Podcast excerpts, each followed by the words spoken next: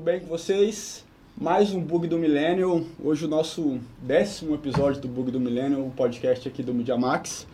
Hoje a gente está recebendo o infectologista, é, pesquisador da Fiocruz, professor aqui da FMS, é, o professor, vou te chamar de doutor, né? O Júlio Croda. Professor você, também. O que você preferir, é. tanto faz, pode me chamar de Júlio Croda, não tem problema nenhum.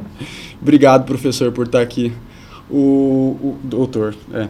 A gente é, tem né, o Dr. Júlio Croda com muito orgulho aqui, não só no programa, mas também em Mato Grosso do Sul, né, como, como ele foi a nossa, nossa projeção do Estado para o país, né, como uma das vozes mais lúcidas assim, né, sobre durante esse período de pandemia, para explicar para a gente as coisas que podia e que não podia, processar e interpretar o momento que a gente estava vivendo, né? Isso foi uma coisa muito importante durante esses dois anos e eu acho que o senhor de alguma forma levou o nome do estado aí, né, Brasil afora, porque sempre era citado de alguma forma que o senhor tinha uma relação com o Mato Grosso do Sul, né?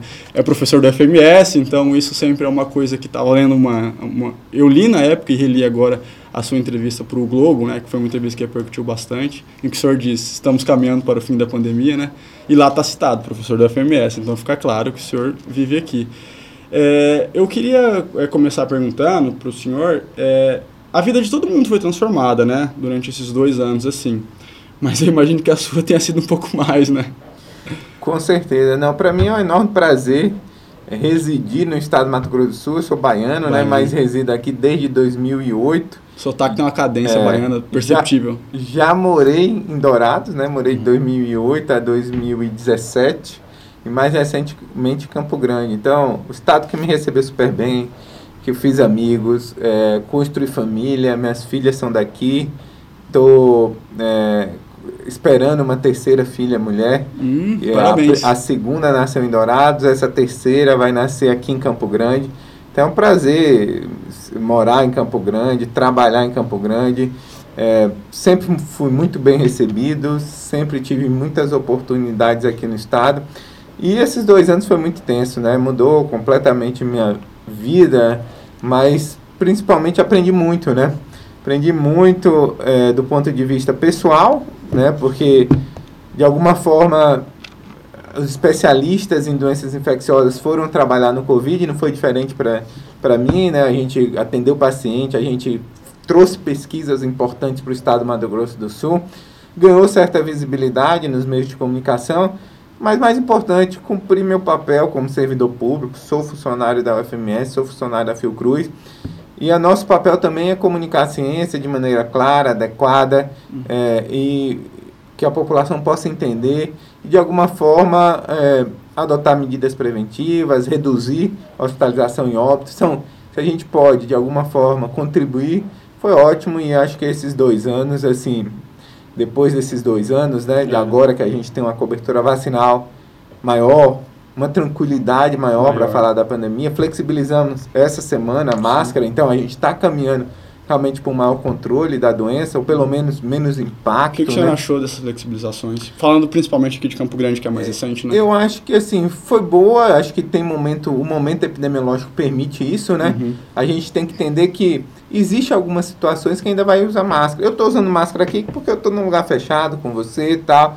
Então, beleza, tem outras pessoas aqui aos nossos lados. Mas eventualmente em ambientes abertos é permitido a liberação de uso de máscara. É importante entender que a aglomeração, principalmente em locais fechados, que vai estar associada a maior transmissão, mais risco, e existe populações mais vulneráveis.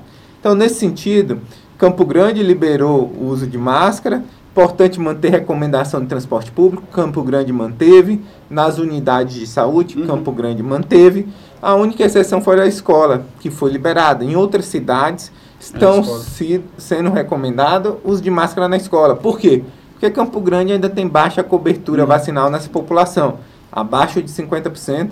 É um local de elevada transmissão. Se você pode usar uma medida protetiva, que é a máscara, seria ótimo. Então, do ponto de vista da flexibilização, os indicadores permitem.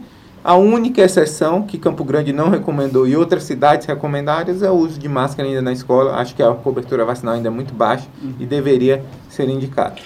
Mas eu queria só. É importante o que o senhor falou, mas eu queria voltar um pouco no que a gente começou a conversa, que é da sua experiência pessoal um pouco hum. nesse período, né? Que, que assim, é, quando a gente começou, eu, vou, é, eu lembro que eu só me dei conta do, da dimensão do que a gente estava vivendo quando começaram as medidas restritivas e tudo mais, e ainda assim demorou um pouco para processar, né? Para o senhor, isso já veio com ser antes a sua percepção, até pela sua experiência, e depois, quando o senhor passou a ser uma pessoa mais requisitada do que já era, é, conversando com a imprensa, vendo a sua voz chegar até as pessoas, imagino que as pessoas te reconheçam, te reconheceram algumas vezes na rua, coisa que não devia acontecer, imagino eu, anteriormente, né? Como é que foi é, pessoalmente essa transformação e se deparar com essa situação, assim, né? Foi, angusti foi angustiante, é. porque imagino que não seja só não é alegre, não é uma coisa feliz, é, né? Eu, eu trabalhei no Ministério da Saúde, né? É, apesar na gestão do ministro Mandetta, é, mas eu não tinha nenhuma relação com ele. Eu fui convidado pelo secretário de Vigilância e Saúde, que é o Anderson Clever Sim. de Oliveira, que é um amigo meu de muito tempo. A gente trabalhou junto, fez pesquisa junto na Bahia e em outros uhum. locais. Então ele assumiu a secretaria e me convidou. E aí eu estava no momento que surgiu a pandemia. É, o Mandetta estava de férias, viajando, o, secretário Wanderson também, e eu era o substituto do secretário, uhum. diretor de doenças transmissíveis e imunizações. Então, assim, eu fui a primeira pessoa, né, junto com o secretário executivo Gabardo, que fez a primeira coletiva do Covid-19 no Brasil. E é, pelos dados e pelas informações que chegavam da China e depois da Itália, ficava claro que a gente tinha uma pandemia com impactos bastante importantes por conta da elevada letalidade. Muita gente morrendo depois de uhum. adquirir a doença. Então a gente fez modelagem matemática, porque eu estava no ministério, a gente necessitava prever o que seria o futuro. E a gente ficou muito próximo do que aconteceu no primeiro ano de pandemia, 200 mil óbitos, né? Uhum. Era o pior cenário, a gente apresentou, inclusive o próprio Mandetta coloca isso no livro dele, é. né? Está bem claro em todas as entrevistas. Então, de alguma forma, no início da pandemia, a gente sabia, porque esse é o... Era um dever quase, é, né? É, exatamente. Saber. A gente precisava projetar impacto. Então, tinha cenários é, otimistas, cenários intermediários e um cenário mais pessimista, que era o meu cenário, mas, inclusive, foi o mais realístico do ponto de vista da nossa resposta, que não foi só do Brasil, mas de toda a região e alguns países desenvolvidos, Estados Unidos, por exemplo, também não responderam muito bem. Em relação à segunda pergunta, é, realmente, assim, eu não esperava né, esse reconhecimento. Tenho trabalhado no sentido de cumprir o meu papel. Sempre que sou demandado pela mídia, assim, estou à disposição. A agenda é apertada porque tem minhas atividades na Fiocruz, na UFMS. Agora eu sou presidente da Sociedade Brasileira de Medicina Tropical. Uhum. Então eu tenho que compatibilizar isso, mas na medida do possível tento, tento atender todos os meios de comunicação, porque acredito que faz parte da minha função ponto de vista pessoal, assim, sim, né, não era reconhecido. Atualmente as pessoas me cumprimentam, falam comigo. Ah, sou seu fã, quero tirar uma foto sou com você, fã. não sei o quê.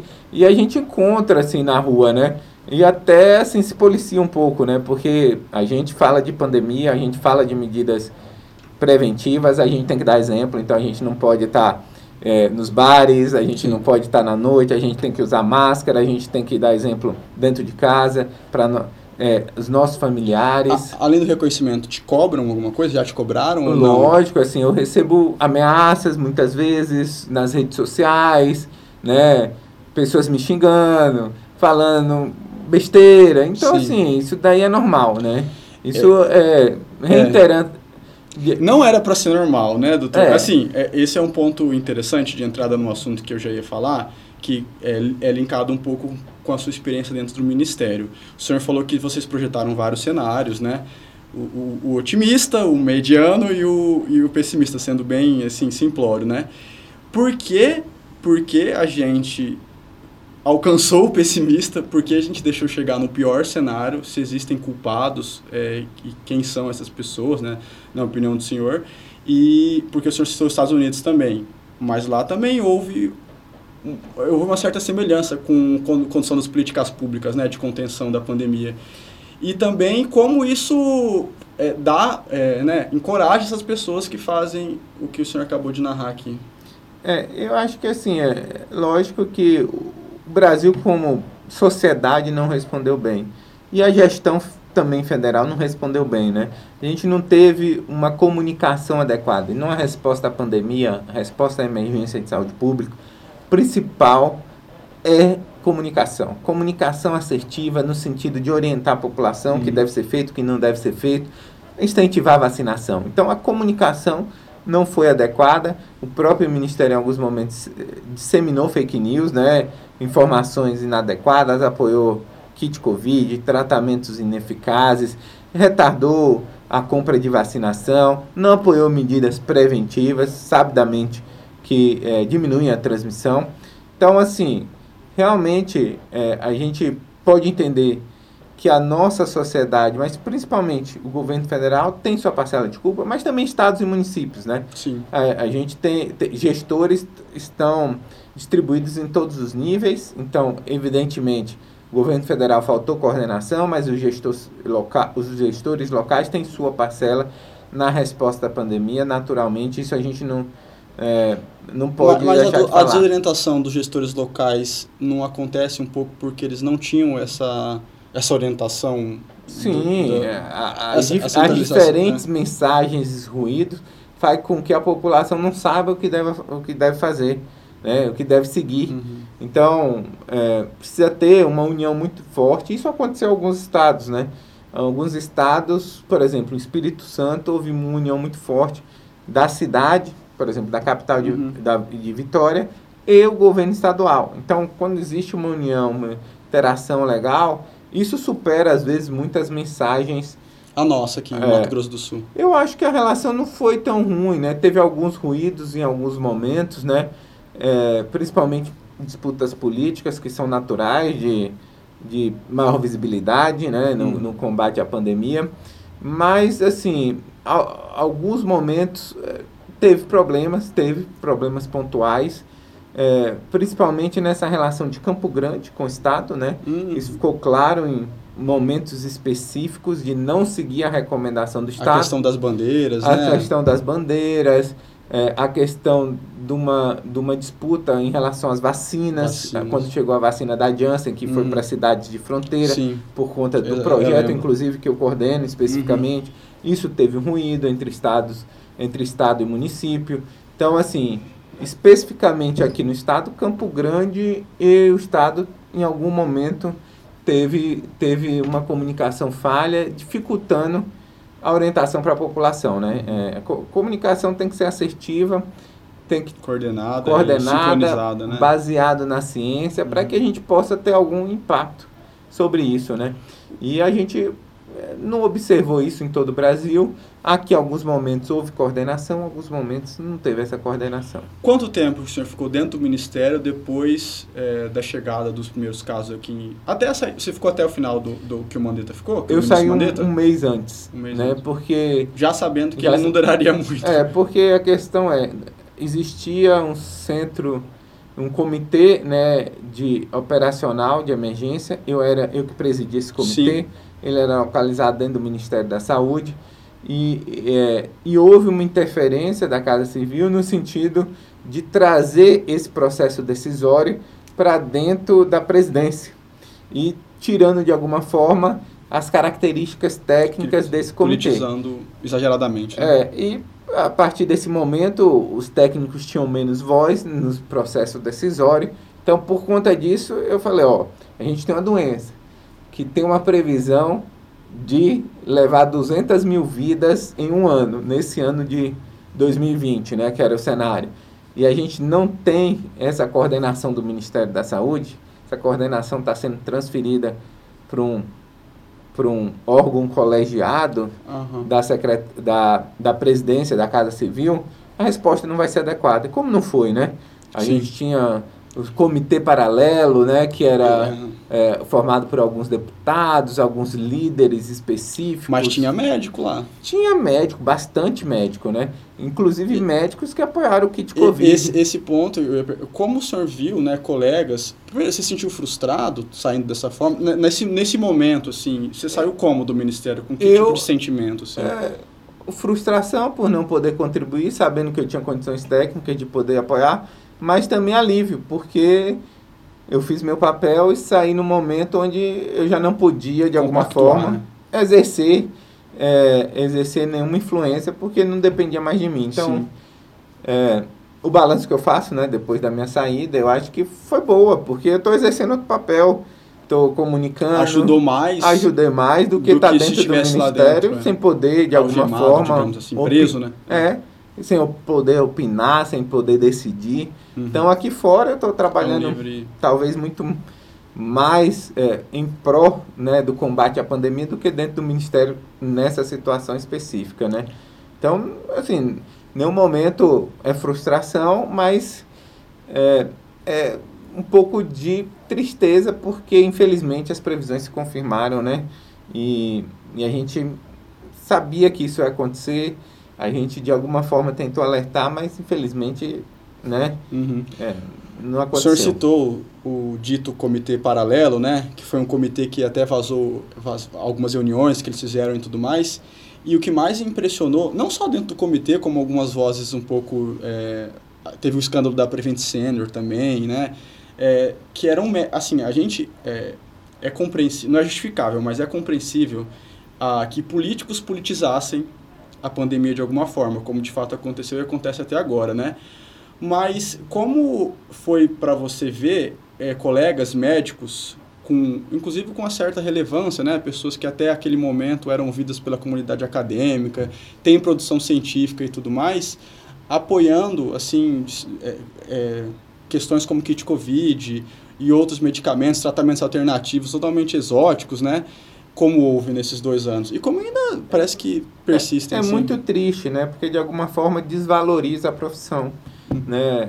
A medicina, assim, é importante entender que existe uma relação médico-paciente. Eventualmente, a gente prescreve medicamentos que não têm uma indicação precisa ou aprovada, mas o que não acontece para o kit COVID, né? E o que deixa mais triste é ter um apoio institucional do próprio Conselho Federal de Medicina.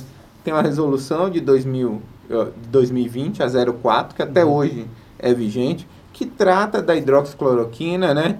E é, suporta esse tipo de tratamento. Então, assim, é muito triste que alguns colegas e a própria instituição, o próprio Conselho Federal de Medicina, em algum momento, apoiou esse tipo de tratamento e continua apoiando. Né? A gente não tem ainda um protocolo aprovado pelo Ministério de Tratamento. Hoje em dia a gente tem antivirais específicos, uhum. esses funcionam temos monoclonais, temos moduladores inflamatórios, aprovados por agências regulatórias, já tendo utilizado na Europa, nos Estados Unidos, aqui no Brasil a gente não tem nada.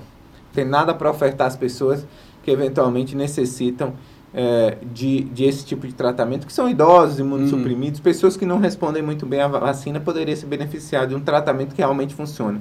Então, assim, é decepcionante porque esses colegas divulgaram uma informação que não, é falsa, que diversas agências regulatórias refutaram uh, o tratamento precoce, o kit COVID não funciona, é, o, diversos órgãos não recomendaram, CDC, é, o CDC europeu, diversas sociedades científicas, americana, brasileira. Depois de testarem, né? Depois é de testarem, isso, depois, é. assim, no momento que você não tinha dado, tudo bem, os primeiros três, quatro meses Sim. da pandemia, assim. Mas depois. Ficou claro. Ficou claro que esses, essas medicações não têm nenhum impacto e a gente ainda ficou insistindo com isso por mais de, de um ano, um ano e Mas um até mês. hoje, é. Até hoje, é. Sim, até. Lógico que reduziu a utilização, sim, a sim. população entendeu até que não funciona, né? Caso, né? É. Mas, assim, não houve uma, uma fala conciliatória nem desses médicos, né? Deixando claro a, que é raro. A cloroquina vai voltar a ser a mesmo dia, é, doutor. Então, assim, cloroquina... Vou ter que mudar o nome da cloroquina, é, não, ficou estigmatizado demais esse nome. É gente. verdade, mas tem o seu papel no tratamento da malária. Então, mas assim, coitada dela, é. né? Ela não tem culpa do que é. fizeram com ela. Tem não, tem não. mas, assim, Vamos ver, eu acho que. Teve até Capitão, Capitã Cloroquina. Capitã assim, Cloroquina, é. né? Então, é, assim, tudo isso foi muito A triste. imagem do, do, do, do, presidente Bolsonaro segurando uma cloroquina depois de ser diagnosticado. É, da EMA, do não é. sei o quê.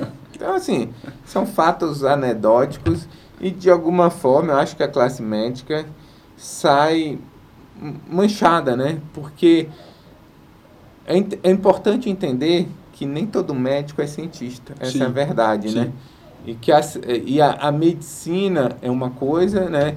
Os, os conceitos científicos, os estudos científicos é outra coisa. Nem sempre o médico, por se ser médico, por ser médico tem todo o conhecimento eu, é, científico. É, né? é perceptível isso, né? A gente pega as pessoas que. Porque eu acho que o negacionista, ele, ele, o sentimento negacionista está nele, ele só procura fontes para reforçar né, é. a própria convicção, digamos assim. Ele procura um discurso que é, é. agrade o ouvido dele, né? E, e falou médico para eles, poxa, é isso aí, o médico validou, ratificou é. aquilo que eu tenho certeza. Porque não, ele já tinha certeza, né? Já tinha, já tinha. Para ele é a verdade absoluta e se ele consegue um respaldo, né? Que dito científico que não é, né? Sim. Então assim, nem todo cientista é médico, nem todo médico é cientista. Sim. Tem médicos que são cientistas e tem cientistas que não são médicos, né? Então é importante entender isso. Tem gente que sabe muito de ciência, que sabe ler os estudos, que sabe interpretar os estudos e não é médico, é de outras profissões. Mas o senhor chegou a conversar, debater, brigar, sei lá, com alguma dessas pessoas? O senhor chegou a ter contato, discordar pessoalmente? Assim, sabe? Ter, ter a dinâmica dialética com essas pessoas? Não, a gente sempre tem, né, em algum momento, né? A gente, sim, sempre foi aberto para conversar. É, é, é, existe uma dificuldade de convencimento, óbvio, né? Mas eu participei, por exemplo, de uma sessão pública na Câmara dos Deputados uhum. que discutiu esse tema, né? Eu, a, a doutora Margarete Dalcomo, tinha as pessoas que defendiam o kit Covid nesse uhum. momento. Então, assim, o debate é importante. Mas também é interessante dizer que a gente. A democracia é importante, ouvir o contraditório é importante, mas esses com argumentos científicos, né? Hum, a gente também um não limite, pode. Né? Existe um limite, a gente não pode ficar dando palanque para, assim, é, movimentos anticientíficos, né? Sim. Isso, de alguma forma, a justificativa do, do, do, do amplo debate tem que ser condicionada a elementos técnicos importantes é. de nível similar, de proposta Porque do debate científico. em algum né? momento, elas pararam de ser totalmente... Pararam, né? É, não, não tinha nada Contra de científico. um problema né? científico que, que a ciência pode resolver e pode explicar, as coisas não eram mais científicas. Não né? era, metodologicamente, as bases metodológicas dessa discussão não existiam. Uhum. Então se tornou uma discussão política e não científica, com pouco embasamento teórico, né? Uhum. E, e, a gente tem que fazer essa diferença do discurso e da ideia de ofertar, né? É, é, opiniões diferentes, que eu acho que é super importante, do que realmente é, não existe base teórica nenhuma para esse tipo de discurso. Uma coisa quando existem incertezas, outra coisa é quando essas incertezas já foram superadas e mesmo assim a gente fica dando palanque é. para o negacionismo, é para a proliferação. De responder, né? De, de, de, sim, são coisas complicadas. É. Tem gente que não dá para responder, né? É, no início da pandemia a gente fez muito debate. Eu acho que era importante. É, chega um momento que os estudos todos já foram publicados, as agências... Aí, é.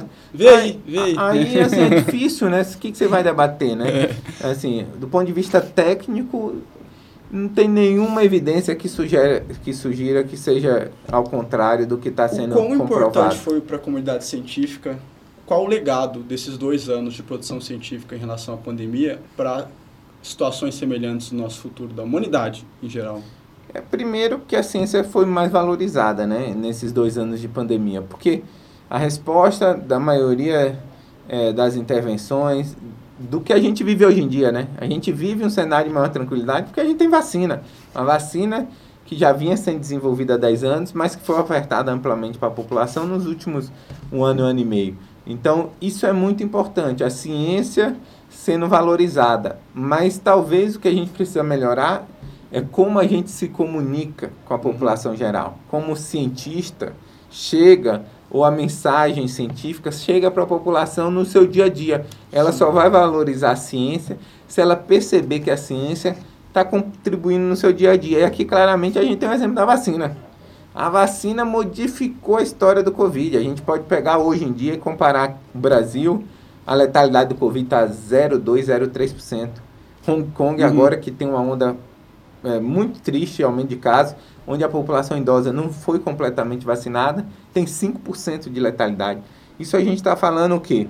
A gente está falando 5 por 0,2. Né? Então, a diferença enorme é, de chance de morrer, de hospitalização. Sim.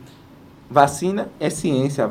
Quem trouxe esse momento de tranquilidade que a gente vive nesse momento foram as vacinas com muita base científica. Então, não tem como negar. E, aliás, falando em negacionismo, a vacina é um capítulo à parte, talvez o principal capítulo do, do nosso histórico de negacionismo né, aqui no país. Assim.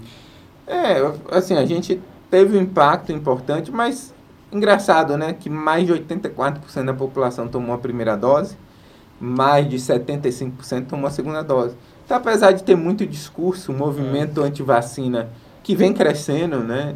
É, não é igual o movimento anti-vacina americano, que trouxe um impacto muito maior lá nos Estados Unidos do que aqui. É, mas nossa população foi lá e se vacinou. Porque viu no dia a dia, viu a proteção, viu que pegou a doença e não precisou e hospitalização. Jacaré, né? Exatamente. Não tá com e, chip no. E protegeu contra a hospitalização e óbito, é. né? Então, assim, a pessoa, pô, tomei a vacina, tive quase efeito colateral, não ou nenhum, a maioria teve nenhum efeito colateral. E, pô, não tem um risco de morrer, eu posso retornar minhas atividades normais. Então, claramente isso a gente não precisa nenhum estudo científico para é. provar, tá até na prática. É, é, você falou da comunicação é importante, né? Porque até hoje as pessoas ficam se perguntando, mas eu vacinei e pego? Eu, por exemplo, peguei. Eu. Com as duas vacinas, peguei Covid. Mas assim, eu só descobri que peguei porque eu fiz o exame, porque eu fui totalmente assintomático. Então, quem sabe se eu tivesse pego quando antes da vacina não tinha tido um quadro pior, né? É, justa a é. combinação de vacina e infecção é que garante mais proteção, mas a ordem interessa. É, é melhor você estar tá vacinado depois. e pegar uma forma leve que você vai estar tá muito mais protegido do que pegar antes e ter risco de óbito, né? Quem fala que pegou e não toma vacina porque pegou, tá certo? Então, é, não, porque a combinação é que gera mais proteção. A, a, quem teve sua infecção tem uma proteção específica para aquela variante, quer dizer, se eu peguei a gama lá no passado, uhum. eu não estou protegido para ômicron. Isso já está provado. Sim. E a duração da proteção é maior. Se eu peguei é, meu primeiro Covid lá no começo de 2020. Agora eu já não estou mais protegido. Então, o que a gente, o que os estudos vêm observando, que a gente chama de imunidade híbrida, que é a uhum. combinação uhum. de vacinação mais infecção, é que gera uma resposta imune mais robusta, mais robusta. e que dura mais tempo. Que né? deve acontecer ao longo dos anos. Exatamente. Assim. Então, com a vacinação, não é que a variante Omicron é menos grave, menos uhum. letal. É porque a população está vacinada. Aí, aproveitando que o, o risco é menor. falou de, de variante, tem uma pergunta aqui na nossa, na nossa transmissão ao vivo da, do Aécio Barba. Ele pergunta, Dr. Júlio Crodo, o senhor acredita que o vírus possa, possa sofrer mutação e corre o risco da gente ter outra pandemia? Mais uma mutação, mais uma variante? Como é que... Ó, oh, a gente tem risco. É impossível prever quando isso vai acontecer. Quando uma nova mutação vai acontecer. Mas o principal é saber se, se essa mutação vai estar associado a escape de resposta imune. O que, que é isso? É perda da proteção da vacina para hospitalização e óbito. Se a vacina parar de funcionar, parar de proteger os casos graves, né? Por enquanto, nenhuma variante fez isso. Uhum. Mesmo a Omicron, que é muito diferente das outras variantes, é, as vacinas continuam protegendo para hospitalização e óbito. Você teve uma perda de proteção para a doença sintomática, que foi seu caso, uhum. né? Você foi vacinado, mesmo assim você pegou. Mas você está bastante protegido. Essa proteção chega a mais de 85% uhum. para hospitalização e óbito. Então, novas variantes vão surgir. A gente não sabe se essas variantes poderão ter algum escape das vacinas. E aí, a necessidade de revacinar toda a população mundial com uhum. uma nova vacina mas quanto mais a gente constranger, né, assim, a, a circulação do vírus, melhor é para isso não acontecer, né? É, quanto mais imunidade a gente tiver, uhum. quanto mais pessoas é, vacinadas ou que tiveram é. infecção é. prévia ou a combinação que é melhor, o uhum. que, que acontece? Você começa a desenvolver uma imunidade que é mais duradoura, que é a imunidade celular por célula, que reconhece as células infectadas e garante mais proteção, garante menos infecção. Menos infecção menos transmissão, menor chance de mutação. Então a vacina né, é o grande caminho para a gente, de alguma forma, reduzir o impacto da doença. A gente vai, esse vírus vai continuar circulando. Ele não vai sumir de repente. Ele vai ser igual o vírus da gripe. Vai ter períodos que vai ter aumento, mas e... se a gente tiver vacinado, a gente vai ter poucos casos que vão necessitar hospitalização e óbito. E a gente bateu um recorde de velocidade na produção de vacina, né? um, eu acho que assim. O mundo, né? O investimento foi de bilhões de dólares, né? importante entender que essa tecnologia não é nova. De adenovírus, que é a vacina da, da Fiocruz, já estava sendo utilizada para ebola. De RNA tem mais de 10 anos de investimento. A questão é que ganhou escala por conta do investimento. Sim. Então, assim, por conta do investimento, a gente pôde ofertar uma vacina segura e eficaz, com novas tecnologias que são é, extremamente úteis para o Covid, mas para as outras doenças também. A gente vai poder usar essa tecnologia para HIV, para tuberculose, para malária. E o Brasil vai poder se aproveitar desse desenvolvimento? A gente vai ter. É, a, a, mais próxima de 60% nacional é do já é, né? Não, já, já é, é, da Fiocruz, da AstraZeneca, Oxford. Uhum. Já é 100% produzida no Brasil, já foi entregue o primeiro lote. O Brasil tem perspectiva também, junto com a OMS, a OMS está trabalhando com isso, de desenvolver uma vacina de RNA né, é, que possa também ser produzido por alguma instituição nacional que possa ser ofertada para a população. Então, esse é um grande avanço. A gente já está produzindo a de adenovírus aqui, 100% brasileira. Né? A vacina da Fiocruz agora, uhum. a partir do mês passado, 100% nacional e já as, as novas vacinas da AstraZeneca e Oxford que estão sendo utilizadas para toda a população são vacinas brasileiras. E quando se falava, e se falou muito, que o Brasil sempre teve uma estrutura muito boa pra, de esquema vacinal, de levar vacina das pessoas, de comunicação, mas que isso foi subutilizado. É, isso é verdade, na sua opinião? Eu acho que a gente. É, é a questão da comunicação, né? É, você vê que a gente até atingiu uma cobertura elevada, né, comparada aos outros países, né? As vacinas, a partir do momento que foram adquiridas, a população foi se vacinar. Mas a gente tem uma estrutura muito importante, né? A gente poderia, se tivesse uma comunicação mais assertiva, ter coberturas vacinais maiores. Sim. A gente a, a gente está atrás do Chile, do Uruguai e da Argentina, que são nossos vizinhos. Então, se eles têm capacidade, o Brasil, com, esse, com o Sistema Único de Saúde, com esse número de salas de, de vacina, teria capacidade sim. Aliás, o SUS também foi alçado a um protagonismo é, diferente, né? Com certeza, período. né? Principalmente para a redução das desigualdades no que diz respeito ao acesso à saúde, né?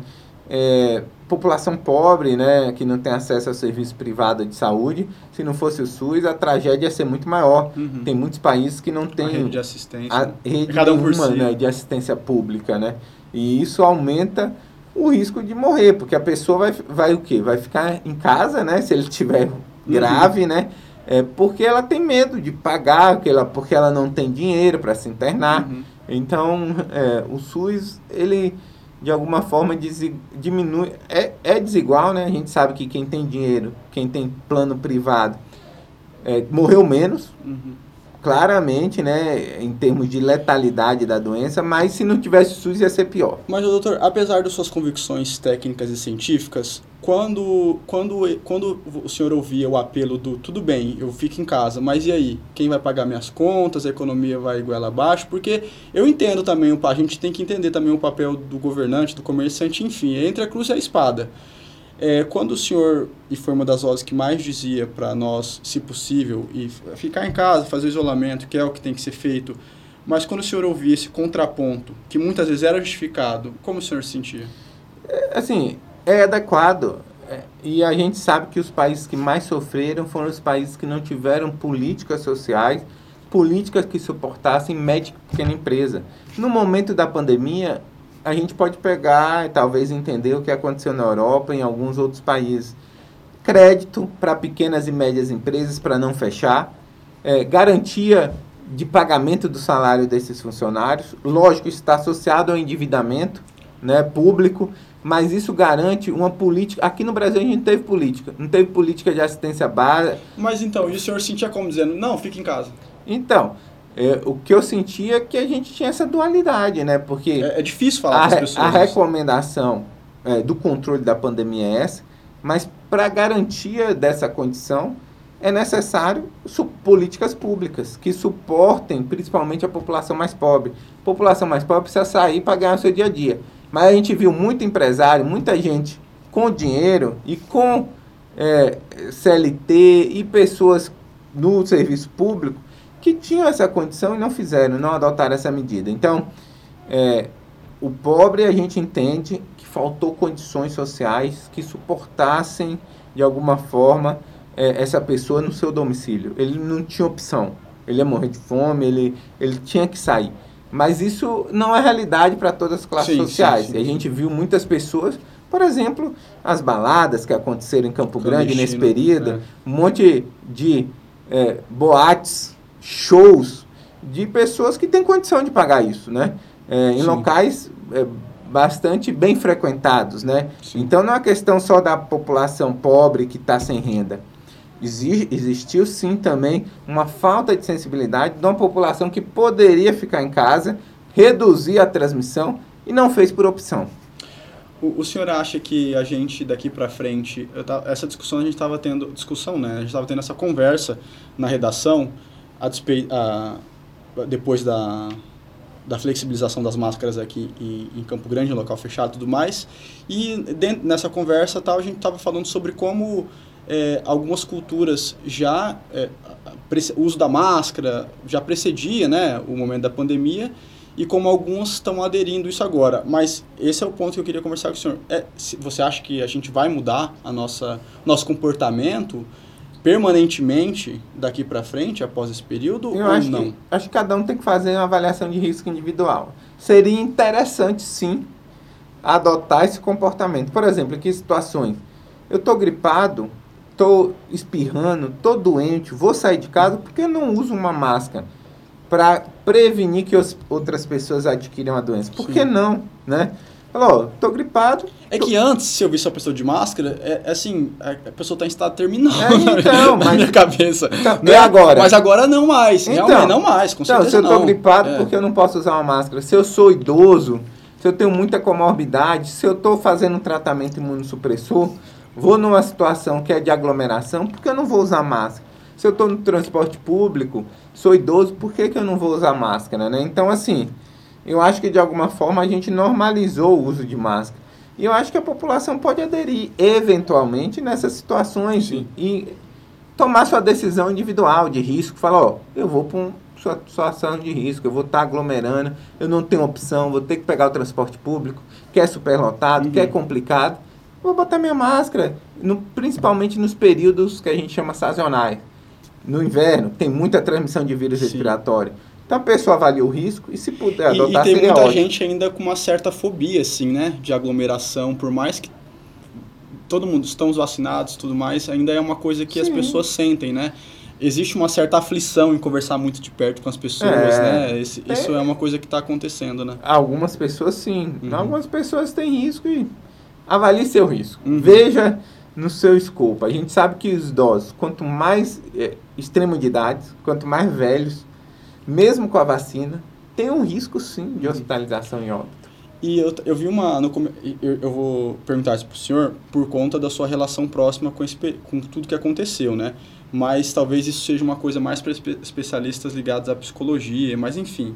A gente, eu vi uma entrevista do MC uma vez, no, no um, um, um, cantor, um rapper aqui de, né, do país, e ele disse que é, a gente estava esperando muito das pessoas após a pandemia, porque no começo da pandemia tinha aquela onda de solidariedade, né? Todo mundo ajudando todo mundo, não, a gente vai sair daqui mais unido, a gente vai sair daqui melhor, as pessoas vão se gostar mais, enfim, um, um sentimento de fraternidade exagerado que talvez não é tão próprio assim da sociedade brasileira, né?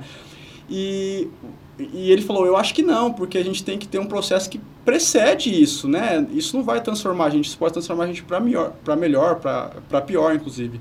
Na sua opinião, assim, comportamental, de, de, de sentido de humanidade, né? Da, da, relação de empatia com as pessoas, o senhor acha que a pandemia transformou a gente para melhor, para pior, ou mudou o nosso comportamento? Difícil, viu? Acho que mostrou um pouco da realidade, né? Da nossa resposta como sociedade que foi inadequada de forma coletiva, que foi representada. Se, se, por exemplo, o governo federal não tivesse um suporte político tão importante, ele não ia adotar as medidas que adotou do ponto de vista do discurso, né? Então, existe uma parcela da população que apoia né, esse tipo de discurso individualista, de cada um por si, acabou e vamos nessa e seja o que Deus quiser e se que tiver Talvez que, ela tenha mostrado ao contrário, né? Se, é, se tiver que morrer 7, bilhões, 7 milhões de pessoas, que tudo bem, não tem problema. Eu não sou coveiro, né? É, é o Diz custo, a, é o custo né, que se paga e não tem problema nenhum. Então, é, a gente compara os países. Podem, a gente pode comparar os países por milhões de casos, por excesso de óbito, identificar os países agora que a gente está né, mais caminhando para o final, entender qual país que lidou bem, qual uhum. país que não lidou bem com a pandemia. A gente pode fazer o balanço da economia, entender isso. Então, a história vai mostrar claramente, não o governo propriamente sim, dito, sim, sim, mas a sociedade que conseguiu encarar essa pandemia de forma coletiva. A, a, quem conseguiu encarar isso de forma coletiva se deu bem no que diz respeito tanto do controle da pandemia, mas também da economia. Só para finalizar, o senhor citou né, que estamos chegando ao fim e foi até o lead que nós chamamos no jornalismo, mas o, o, gancho da entrevista que foi feita com o senhor no jornal O Globo, em que o senhor diz: estamos chegando ao fim da pandemia. E começa com essa resposta. Isso é verdade, então a gente está chegando ao fim da pandemia. em que tá, circunstâncias? A gente está caminhando para o fim e depende das vacinas. Se a gente manter elevada a cobertura, se a gente atualizar as vacinas, a gente precisa avançar na dose de reforço. Né, para toda uhum. a população, a gente precisa avançar na vacinação das crianças, eventualmente é, vai ter atualização de quarta dose. O, o, Ministério da Saúde já liberou acima de 80 anos. Aqui no estado a gente já vem vacinando Sim. acima de 60. Então, seguir a recomendação da ciência. E a recomendação da ciência, basicamente, é vacina. Então, a gente tem que fazer uma campanha em prol da vacina, porque se a gente tiver elevadas coberturas, eventualmente se a vacina for atualizada para as novas variantes, e a gente manter essas elevadas coberturas, o, a, o fim da pandemia está próximo porque vai, vai precisar cada vez menos hospitalizações, porque a população como um todo vai estar adquirindo imunidade, uhum. menos óbito, e o que, de, o que determina o fim da emergência, né, porque o fim da pandemia é o OMS que decreta, sim, sim, mas sim, sim. um cenário de maior, melhor, maior tranquilidade aqui no país vai ser isso, quando tiver morrendo menos gente, e a gente não precisar adotar nenhuma medida mais draconiana, restritiva, tanto é, a nível coletivo, como for o toque de recolher, né? Traumático até, né? Pra Fechamento de algumas atividades, né? E, mais recentemente, medidas individuais, né? Distanciamento, manter o uso de máscara. Está caindo a, a, a, última medida preventiva, que é o uso de máscara em ambientes Sim. fechados. É. Então, assim, a gente retornou ao normal e faz muito tempo. E foi graças às vacinas. As então, vacinas. tem que ter uma conscientização da população e essa mensagem tem que ser repetida. Se não fosse as vacinas, a gente não estaria nesse momento positivo. E lá no futuro, se necessário, novas doses, a população tem que aderir. Porque só assim a gente não vai voltar no passado. É. De medidas restritivas. Não achar que tomou dose esse ano, nunca mais tem que tomar, é, né? Exato. Isso a gente é... toma gripe todo ano. Eu tem, vejo gente que apoia a vacina e falou, já tomei duas, tem, eu não vou tomar a terceira. Eu falei, mas tem gente que toma, tem 80 anos, e, que como to, to, tomar vacina com 60 anos, já tomou 20 doses da vacina da gripe. É, Todo sim, ano toma. Sim, então, é, assim, a gente tem que coisa, pensar como doses de reforço para populações de risco. Talvez não precise ter dose de reforço para a população geral. Essa quarta dose, por exemplo, é uma discussão muito importante. Sim. muitas pessoas, eu acredito que adultos jovens não precisam to tomar, mas os idosos sim, por sim. conta da baixa da imunidade ao longo do tempo. Então, é, eu acho que a mensagem final é essa, né? A ciência, de alguma forma, desenvolveu uma vacina segura e eficaz. Ela está sendo o, o, grande marco que fez com que a gente retomasse nossa vida nossa normal vida. e pudesse enxergar o fim da pandemia. Perfeito. Muito obrigado. O senhor agora tem que buscar é, a cria, né? Como é que é o nome dela? É Maria e Paula. Mari, tá indo, viu? Já já ele chega aí. Tô chegando, tô chegando. Obrigado, viu, doutor, pelos, pelos esclarecimentos aqui e por participar do nosso podcast Bug do Milênio. Para mim é um prazer, estou à disposição. Encaixando na agenda, a gente volta aí. Perfeito, agenda tribulada, inclusive. Pessoal, obrigado, viu, por participar aqui, assistir. E também fiquem ligados, porque depois esse bate-papo fica, claro, disponibilizado é, no nosso Facebook, no nosso canal do YouTube, no nosso canal do Vimeo aqui do Media Max. E claro, é um podcast no canal do Bug do Milênio, no Spotify e também no Deezer. Obrigado para vocês, até o próximo episódio e vacinem-se e cuidem-se também. Tchau, tchau, até mais.